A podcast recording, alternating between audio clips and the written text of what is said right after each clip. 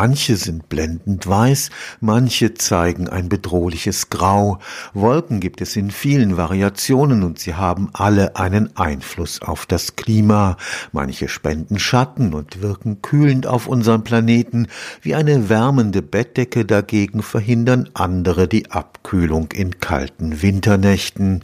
Für die Klimaforschung ist es entscheidend, diese unterschiedlichen Wirkungen der Wolken auf die Erwärmung der Erde in ihre Modelle zu integrieren, denn mit steigenden Temperaturen könnte mancherorts die Wolkendecke auch dichter werden. Am Karlsruher Institut für Technologie wurde jetzt ein internationaler Forschungsverbund ins Leben gerufen, der die Wolken nach allen Regeln der Kunst vermessen wird. Die Klimaerwärmung könnte durch vermehrte Wolkenbildung eine verhängnisvolle, sich selbst verstärkende Spirale in Gang setzen und auf diese Weise die Erwärmung weiter beschleunigen. Die gängigsten Klimamodelle sagen voraus, dass die Wolkenbildung in einer Art und Weise beeinflusst wird, dass diese die Erde wahrscheinlich noch weiter erwärmen.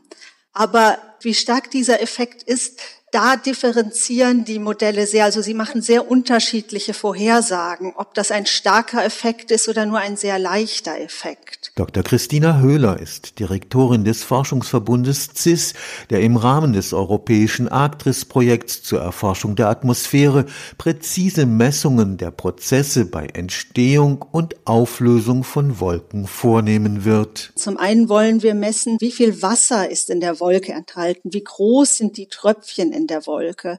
Und dann auch, wie dicht sind diese Wolken, also wie viele Partikel sind da, sind das Tröpfchen oder Eispartikel? Und auch, wie setzt sich das Wolkenwasser zusammen? Und unser Schwerpunkt ist die Messung der sogenannten eisbildenden Partikel. Das sind die Aerosole, die in den Wolken die Umwandlung von unterkühltem Wasser zu Eis bewirken und oft damit zu Niederschlag der Wolke führen. Dafür muss man Sonden und Messgeräte dorthin bringen, wo die Wolken entstehen. Wir werden jetzt viele Observatorien ansprechen, die auf Bergen sich befinden oder auch in niedrig gelegenen Gegenden, wo viele Wolken sich einfach aus geografischen Gegebenheiten bilden.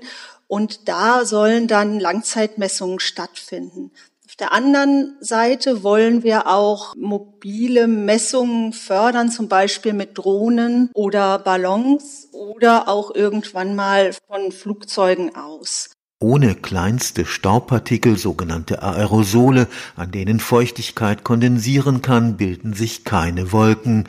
Die bedrohlich steigenden Temperaturen des Planeten werden auch hier zu Veränderungen führen. Zum einen kann es sein, dass zum Beispiel aus Gletschergebieten, die jetzt abschmelzen, wieder Partikel freigesetzt werden, die da gefangen waren und ein anderes Klima kann natürlich auch andere Biopartikel in die Atmosphäre entlassen. Das ist etwas, was wir momentan noch nicht wissen und was wir auch durch diese Langzeitbeobachtungen in Actris weiter erforschen wollen. Die Messung der eisbildenden Partikel stellt dabei eine besondere Herausforderung dar. Das ist noch eine relativ neue Wissenschaft, diese eisbildenden Partikel zu messen. Wir arbeiten mit Kollegen und Partnern daran, Messgeräte zu entwickeln, die wirklich auf den Stationen eingesetzt werden können und so Mini-Wolken erzeugen erzeugen, dauerhaft oder immer periodisch solche Miniwolken zu erzeugen und wir dann wirklich Konzentration der eisbildenden Partikel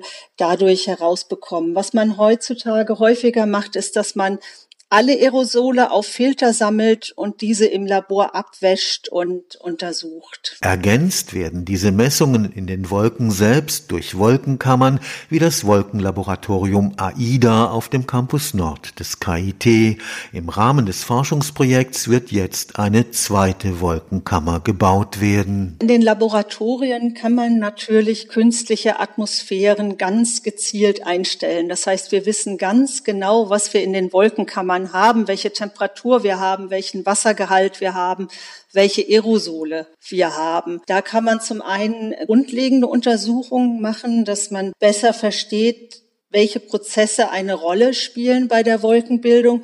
man kann auch versuchen, natürliche Atmosphären nachzustellen, um zu schauen, dass man alles verstanden hat, was man in der Natur beobachtet hat. Und diese neue Wolkenkammer, die wird den Schwerpunkt haben, Geräte zur Messung eisbildender Partikel zu vergleichen und zu kalibrieren. Das heißt, die wird einen bisschen anderen Schwerpunkt haben als die experimentell orientierten Kammern wie die AIDA. Stefan Fuchs, Karlsruher Institut für Technologie.